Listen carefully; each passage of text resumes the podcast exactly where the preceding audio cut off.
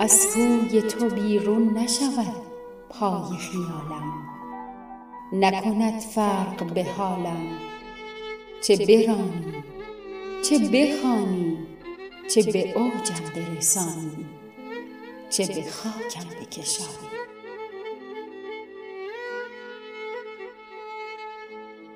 نه من آنم که برنجم نه تو آنی که برانی.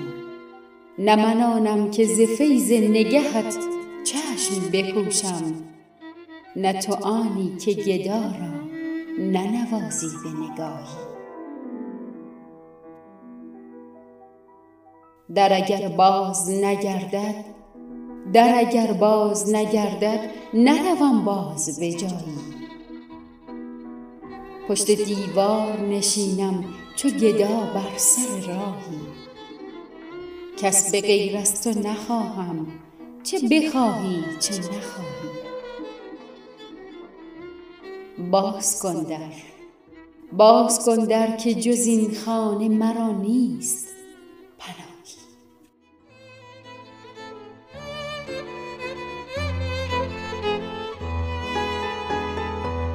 ای مزدا نیایش ما را بشنو. ای که در هستی ابدی زیست می کنی ای که در شادی آسمانی زیست می کنی ما را از دروغ پاک گردان. ما را از کارهای اهریمنی و بندگی بدی ها نگاه دار.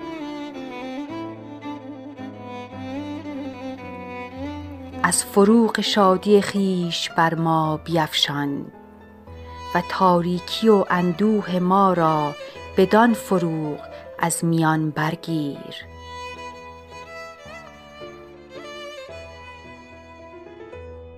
بر باغ ها و دشت های ما بتاب بر کارها و تلاش هایمان بتاب و همه نژاد آدمیان را آنان که تو را باور دارند یا ندارند از آن فروغ جاودانه بهره مند گردان. هم اکنون با توانایی خویش بر ما بدرخش و اخگر مهر آسمانی را در دل ما بیفروز و این نیایش و پرستش ما را بپذیر.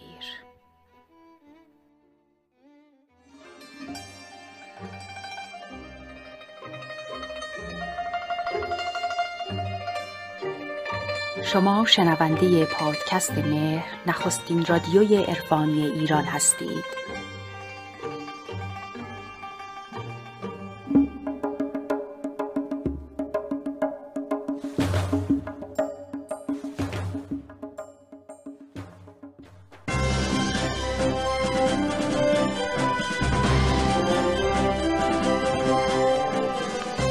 مراسم بزرگداشت مولانا در قونیه. امسال نیز همچون سالهای گذشته و همه ساله از دهم تا هفدهم دسامبر نوزدهم تا بیست و ششم آذر ماه مراسم بزرگداشت مولانا در شهر قونیه ترکیه برگزار خواهد شد.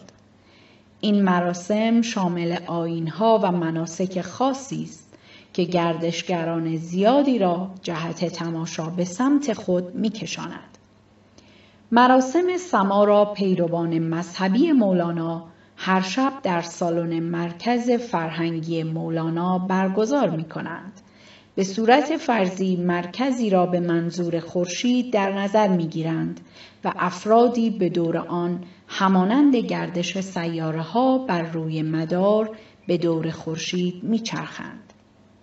حالت دستها در حرکات سما یکی به سمت بالا آسمان و دیگری به سمت پایین زمین قرار می گیرد که این معنای دریافت انرژی های مثبت از آسمان و دفع انرژی های منفی به سمت زمین است. اگرچه این مراسم در فصل سرد سال یعنی دسامبر برگزار می شود اما این موضوع نتوانسته چیزی از میزان گردشگرانی که برای تماشای بزرگداشت مولانا به شهر قونیه سفر می کنند را کاهش دهد. از جمله برنامه هایی که در این مراسم وجود دارد پخش موسیقی های عرفانی حرکات سما در جهت مدح پروردگار و همینطور سخنرانی هایی به منظور شناخت این شاعر بزرگ ایرانی انجام می شود. همه ساله گردشگران زیادی برای تماشای مراسم بزرگداشت مولانا به شهر قونیه سفر می کنند که ایرانیان در صدر آنها قرار دارند.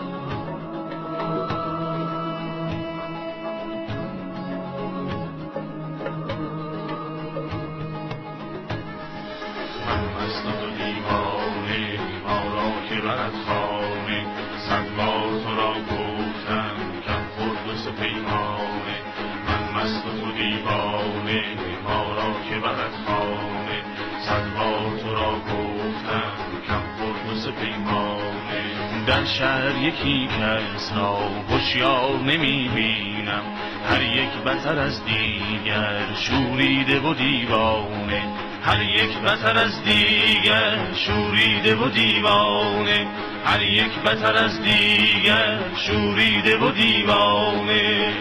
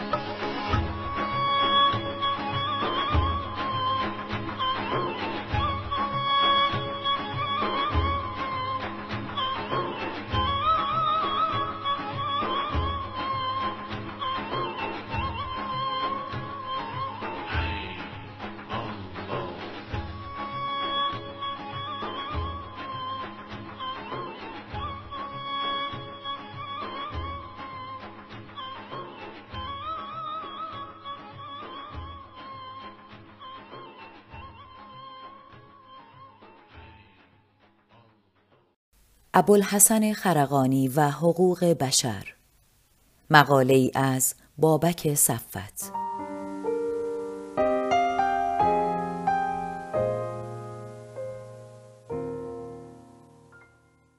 در افواه است که بر سردر خانقاه شیخ خرقانی نگاشته شده بود که هر که در این سرا درآید نانش دهید و از ایمانش مپرسید.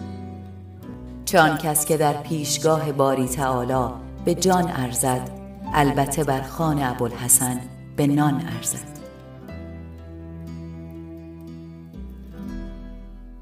سرای خرقانی سرایی مالامال از عشق و مهر به تمامی ابناع بشر و به دور از هر گونه تمایزات نژادی قومی و دینی مذهبی و جغرافیایی است. البته شاید باور چنین مهری و با این گستردگی آن هم در دنیایی این چنین کمی به دور از ذهن باشد. به قول شاعر به دنیایی که مردانش عصا از کور می دزدند من از خوشباوری آنجا محبت جستجو دارم. اما کنش و کردارهای ابوالحسن گواهی است بر باور عشق به تمامی انسانها. و در تمامی ادوار تاریخ. چنانچه فرماید اگر به ترکستان تا به در شام کسی را خاری در انگشت شود آن از آن من است. همچنین از ترک تا شام کسی را قدم در سنگ آید زیان آن مراست. و اگر اندوهی در دلی است آن دل از آن من است. گفتارهایی از این دست البته فراوان دارد. سخنانی که مشام جان هر انسان آزاده ای را به عطر و بوی الهی نوازش داده و ژرف اندیشان و قواسان عالم معنا را به جستجوی گوهرهای نایاب حقیقت در اقیانوس اندیشه های خود فرو می‌برد. چه زیباست تساهل و مدارا و تولرانس در اندیشه های خرقانی که در آن همگان به اعتبار داشتن روحی الهی معتبر و ارزشمند شمرده می شوند. چه زیباست که از پس گذشت هزار سال همچنان هر انسان آزادهی بتواند کیش و آین خود را بر پایه باورهای قلبی خود و به دور از تفتیش عقاید و زورمندی متولیان دین بنا ساخته و در سرایی زندگی کند که هرگز از ایمان و دین کسی پرسشی به میان نمی آید. چه زیباست پذیرش تکسرگرایی و پلورالیزم دینی و باور به این امر که هر کس با هر آیین و کیش می تواند در سرای فکری ابوالحسن تکه نانی برگیرد و روی در خدا داشته باشد مؤمن و ترسا جهود و گبر و مغ جملگی رو سوی آن سلطان علو. چه زیباست همگونی و اشتراک نظر خرقانی. با جستار و آنچه که امروز حقوق بشر نامیده شده و بند نخست آن چنین می‌گوید. دولت‌های طرف این میثاق متعهد می شوند که حقوق شناخته شده در این میثاق را درباره کلیه افراد مقیم در قلمرو و تابع حاکمیتشان بدون هیچ گونه تمایزی از قبیل نژاد، رنگ، جنس، زبان، مذهب، عقیده سیاسی یا عقاید دیگر، اصل و منشأ ملی یا اجتماعی، ثروت، نسب یا سایر وضعیتها محترم شمرده و تضمین کنند. کجاست این روستازاده کویر خراسان بزرگ که به تنهایی و در ده قرن پیش از این همانی را گفت که حدود دویست نماینده از متفکران و اندیشمندان جامعه بشری و کشورهای گوناگون پس از سالها هماندیشی به آن رسیده و نام آن را مفاد منشور سازمان ملل گذاشتند. آری هر کس به سرای مهر ابوالحسن درآید. نظارگر آزاداندیشی و گستردگی اندیشه عرفان ایرانی خواهد شد و از خانه با برکت خرقانی ها بهره ها خواهد یافت.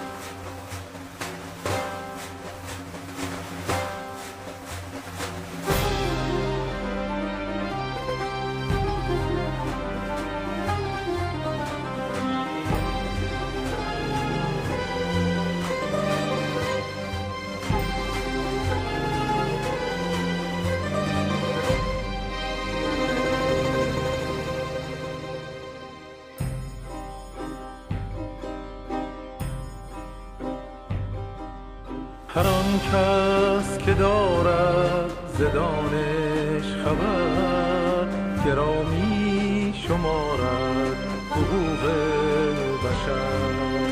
بشر را حقوقی بود در سر. منشور آن را طبیعت نوشت. هر تیره و بوم و کشور بود. بشر را حقوقی برابر بود.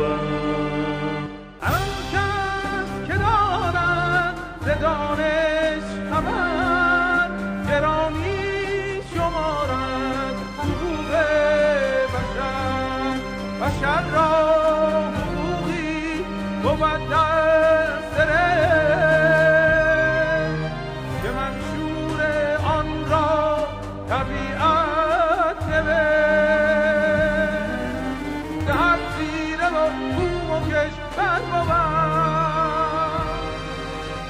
بشر را حقوقی برابر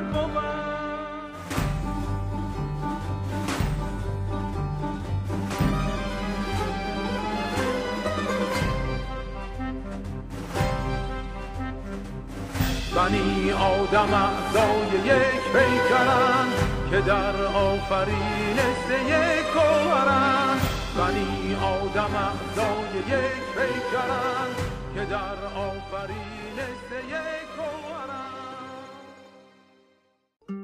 پس از کلی فقر به ثروت و شهرت رسیدم. آموختم که با پول می شود خانه خرید ولی آشیانه نه. می توان رخت خواب خرید ولی خواب نه. می توان ساعت خرید ولی زمان نه. می توان مقام خرید ولی احترام نه. می توان کتاب خرید ولی دانش نه. می توان دارو خرید ولی سلامتی نه.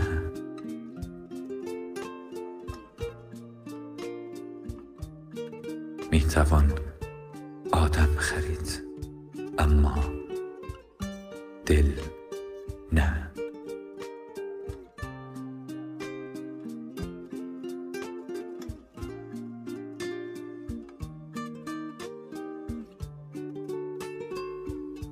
استاد دانشگاه می گفت یک بار داشتم برگه های امتحان رو تصحیح می کردم. به برگه رسیدم که نام و نام خانوادگی نداشت. با خودم گفتم ایرادی ندارد. بعید است که بیش از یک برگه نام نداشته باشد. از تطابق برگه ها با لیست دانشجویان صاحبش رو پیدا می کنم. تصحیح کردم و هفته گرفت. احساس کردم زیاد است. کمتر پیش می آید کسی از من این نمره را بگیرد. دوباره تصحیح کردم پانزده گرفت. برگه ها تمام شد. با لیست دانشجویان تطابق دادم. اما هیچ دانشجویی نمانده بود. تازه فهمیدم کلید آزمون را که خودم نوشته بودم تصحیح کردم. آری. اغلب ما نسبت به دیگران سخت گیرتر هستیم تا نسبت به خودمان. و بعضی وقتها اگر خودمان را تصحیح کنیم می‌بینیم به آن خوبی که فکر می‌کنیم نیستیم.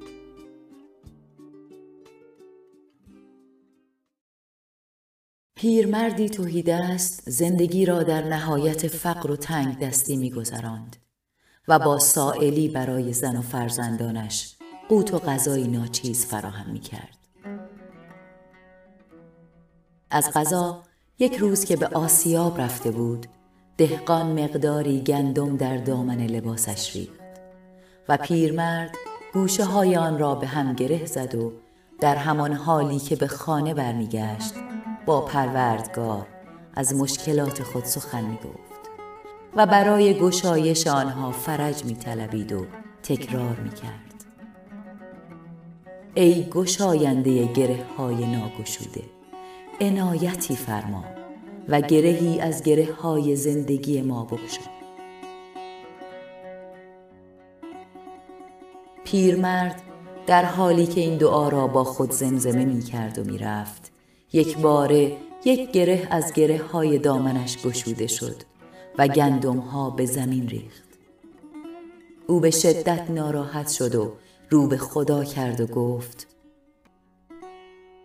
من تو را کی گفتم یار عزیز؟ کین گره بکشای و گندم را بریز. آن گره را چون نیارستی گشود این گره بکشودنت دیگر چه بود؟ پیرمرد نشست تا گندم های به زمین ریخته را جمع ولی در کمال ناباوری دید. دانه های گندم روی همیانی از زر ریخته است. پس متوجه فضل و رحمت خداوندی شد و متواضعانه به سجده افتاد و از خدا طلب بخشش نمود. تو مبینن در درختی یا به چاه؟ تو مرا بین که منم مفتاح را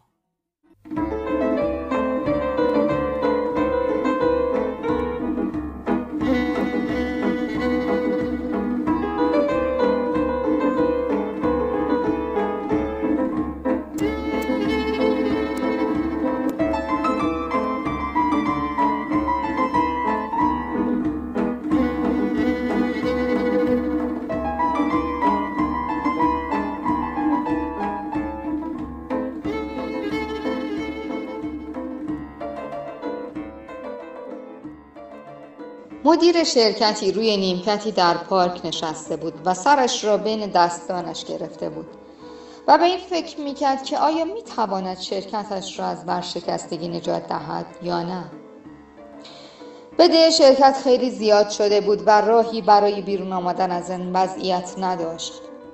طلبکارها دائما پیگیر طلب خود بودند. فروشندگان مواد اولیه هم تقاضای پرداخت بر اساس قراردادهای بسته شده را داشتند. ناگهان پیرمردی کنار او روی نیمکت نشست و گفت به نظر میاد خیلی ناراحتی. بعد از شنیدن حرفهای مدیر پیرمرد گفت من می‌تونم کمکت کنم. نام مدیر را پرسید و یک چک برای او نوشت و داد به دستش و گفت این پول را بگیر. یک سال بعد همین موقع بیا اینجا. و اون موقع می‌تونی پولی که بهت قرض دادم رو برگردونی. بعد هم از آنجا دور شد مدیر شرکت در حال ورشکستگی یک چک 500 هزار دلاری در دستش دید که امضای جان دی راکفلر داشت. یکی از ثروتمندترین مردان روی زمین. با خود فکر کرد حالا می‌تونم تمام مشکلات مالی شرکت رو در عرض چند ثانیه برطرف کنم. اما تصمیم گرفت فعلا چک را نقد نکند و آن را در جای امنی نگه دارد. همین که می‌دانست این چک را دارد اشتیاق و توان تازه‌ای برای نجات شرکت پیدا کرد.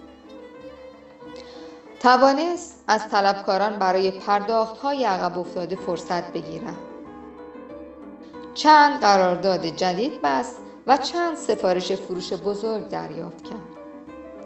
در عرض چند ماه توانست تمام بدهی ها را تصویه کند و شرکت به سوداوری دوباره رسید. دقیقا یک سال بعد از اتفاقی که در پارک برایش پیش آمده بود با چک نقد نشده به پارک رفت.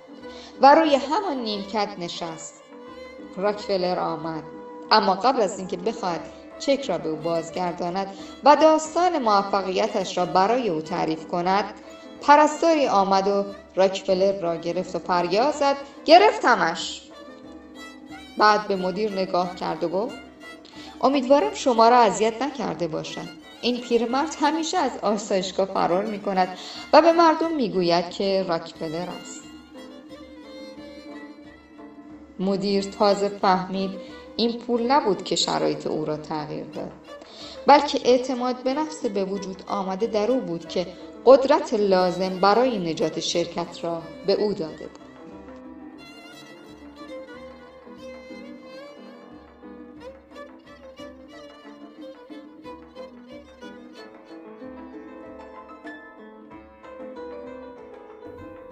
مادری قبل از فوتش به دختر خود گفت این ساعت را مادر بزرگت به من هدیه داده است. تقریبا دویست سال از عمرش می گذرد. پیش از اینکه به تو هدیه بدهم به فروشگاه جواهرات برو و بپرس که آن را چه مقدار می خرد. دختر به جواهر فروشی رفت و برگشت. به مادرش گفت صد و پنجاه هزار تومان قیمت دادن. مادرش گفت به بازار کهنه فروشان برو. دختر رفت و برگشت و به مادر خود گفت ده هزار تومان قیمت دادند و گفتند بسیار پوسیده شده است. مادر از دخترش خواست به موزه برود و ساعت را نشان دهد. دختر به موزه رفت و دوباره بازگشت. به مادرش گفت مسئول موزه گفت که 500 میلیون تومان این ساعت را می‌خرد و گفت موزه من این نوع ساعت را کم دارد و آن را در جمع اشیای قیمتی موزه می‌گذارد. مادر گفت می‌خواستم این را بدانی که جاهای مناسب ارزش تو را می‌داند. هرگز خود را در جاهای نامناسب جستجو مکن و اگر ارزشت را هم پیدا نکردی خشمگین نشو. کسانی که برایت ارزش قائل می شوند از تو قدردانی می کنند. در جاهایی که کسی ارزشت را نمی‌داند حضور نداشته باش. ارزش خودت را بدان. گوهر خود را مزن بر سنگ هر ناقابلی. صبر کن پیدا شود گوهرشناس قابلی.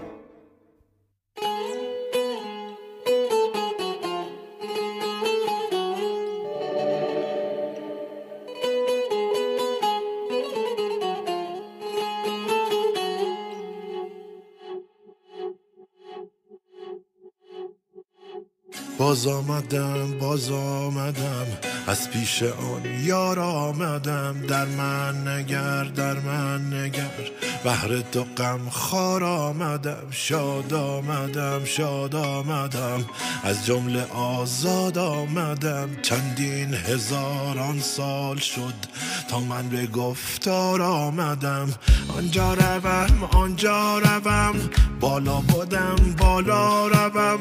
بازم رهان بازم رهان که اینجا به زنهار آمدم.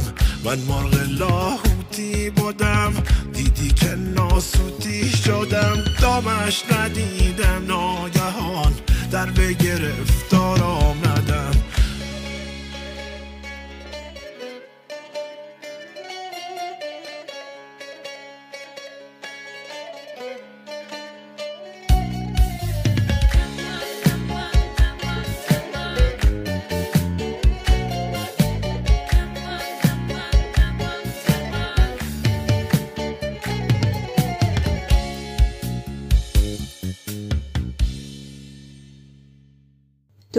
مادر.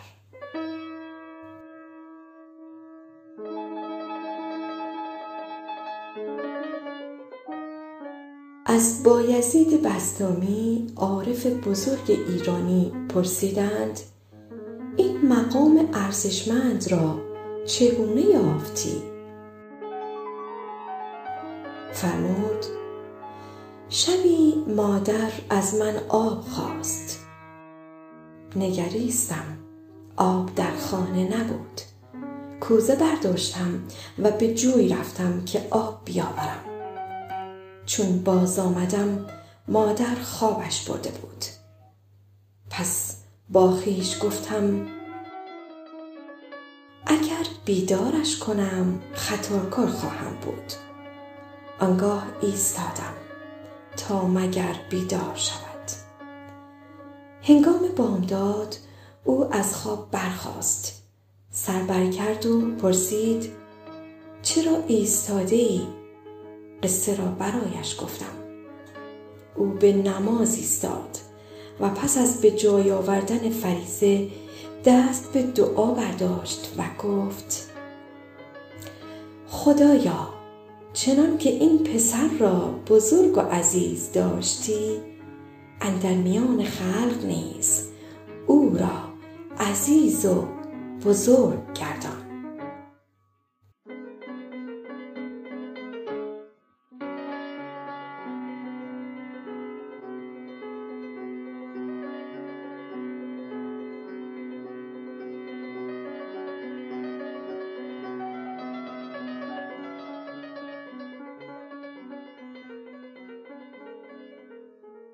در سالی که قهدی بیداد کرده بود و مردم همه زانوی غم به بغل گرفته بودند مرد عارفی از کوچه میگذشت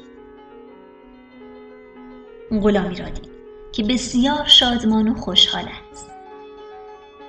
به او گفت چطور در چنین وضعی میخندی و شادی می‌کنی جواب داد که من غلام اربابی هستم که چندین گله و رمه دارد.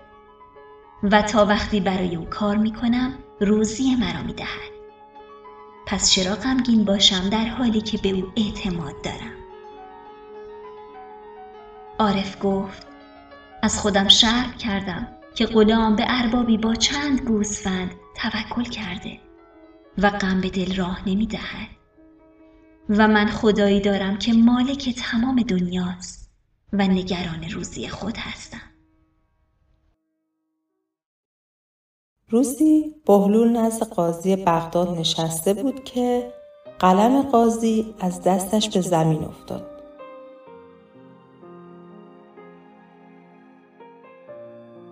بهلول به قاضی گفت جناب قاضی کلنگت افتاد آن را از زمین بردار. قاضی به مسخره گفت واقعا این که می‌گویید بهلول دیوانه است صحیح است. آخر قلم است نه کلنگ.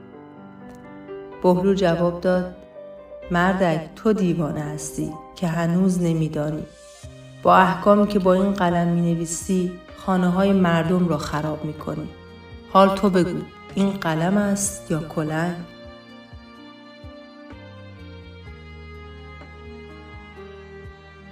دوستی می گفت سمیناری دعوت شدم که هنگام ورود به هر یک از دعوت شدگان بادکنکی دادم. سخنران بعد از خوشامدگویی از حاضرین که پنجاه نفر بودند خواست که با ماژیک اسم خود را روی بادکنک نوشته و آن را در اتاقی که سمت راست سالن بود بگذارند و خود در سمت چپ جمع شدند. سپس از آنها خواست در پنج دقیقه به اتاق بادکنک ها رفته و بادکنک نام خود را بیاورد. من به همراه سایرین دیوانه وار به جستجو پرداختیم. همدیگر را حل می دادیم و زمین می خوردیم و هرج و مرجی به راه افتاده بود. مهلت پنج دقیقه با پنج دقیقه اضافه به پایان رسید. اما هیچ کس نتوانست بادکنک خود را بیابد. این بار سخنران همه را به آرامش دعوت و پیشنهاد کرد هر کس بادکنکی را بردارد و آن را به صاحبش بدهد. بدین ترتیب کمتر از پنج دقیقه همه به بادکنک خود رسیدند. سخنران ادامه داد این اتفاقی است که هر روز در زندگی ما میافتد. دیوانه وار در جستجوی سعادت خیش به این سو و آن سو چنگ می‌زنیم و نمی‌دانیم که. سعادت ما در گروه سعادت و خوشبختی دیگران است. با یک دست سعادت آنها را بدهید و با دست دیگر سعادت خود را از دیگری بگیرید.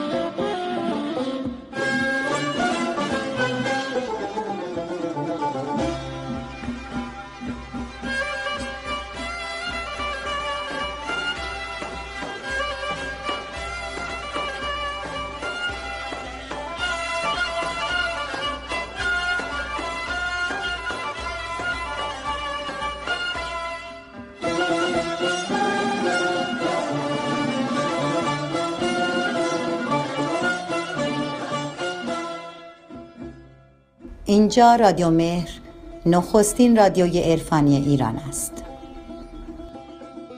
تولیدات ما را در کانال یوتیوب مرکز جهانی مولانا مشاهده و subscribe بفرمایید.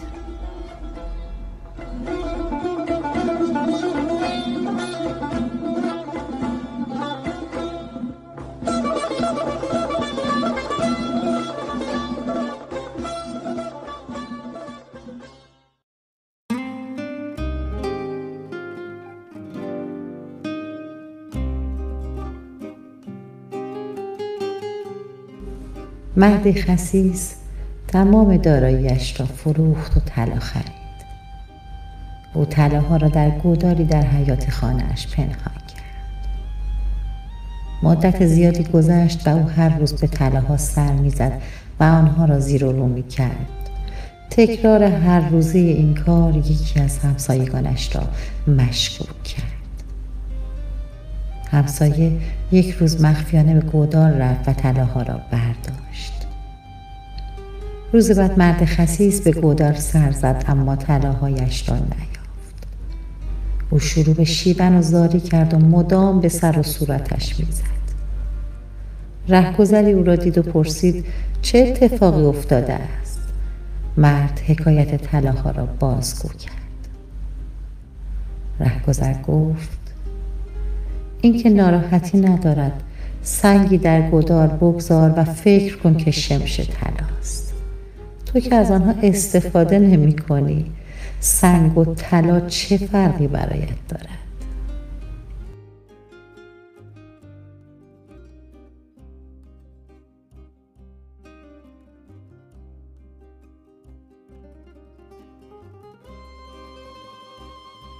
از دیگران شکایت نمی کنم. بلکه خودم را تغییر می دهم. چرا که کفش پوشیدن راحت تر از فرش کردن دنیاست. مبارزه انسان را داغ می کند و تجربه انسان را پخته می کند. هر داغی روزی سرد می شود ولی هیچ پخته دیگر خام نمی شود.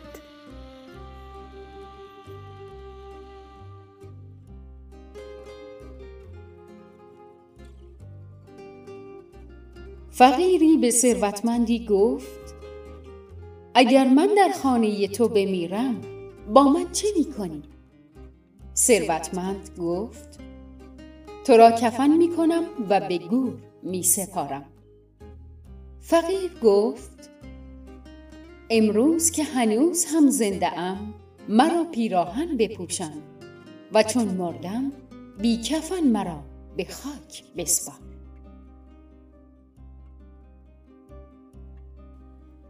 سقوط یک ملت. یکی از استادان دانشگاهی در آفریقای جنوبی برای دانشجویان دوره کارشناسی و کارشناسی ارشد مطلبی بر سر در ورودی دانشکده نصب کرده بود با این عنوان.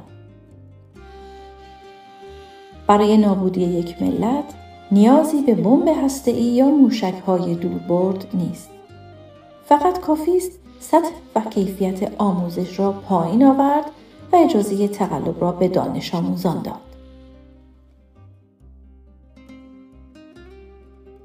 مریض به دست پزشکی که بتواند تقلب کند خواهد مرد.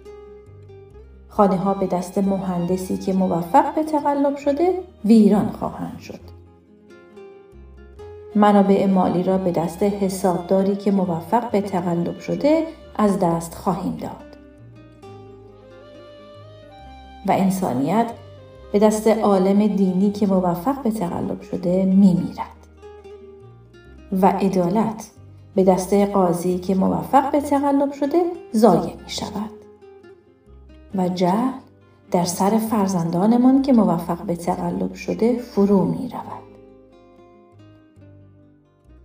سقوط آموزش یعنی سقوط یک ملت.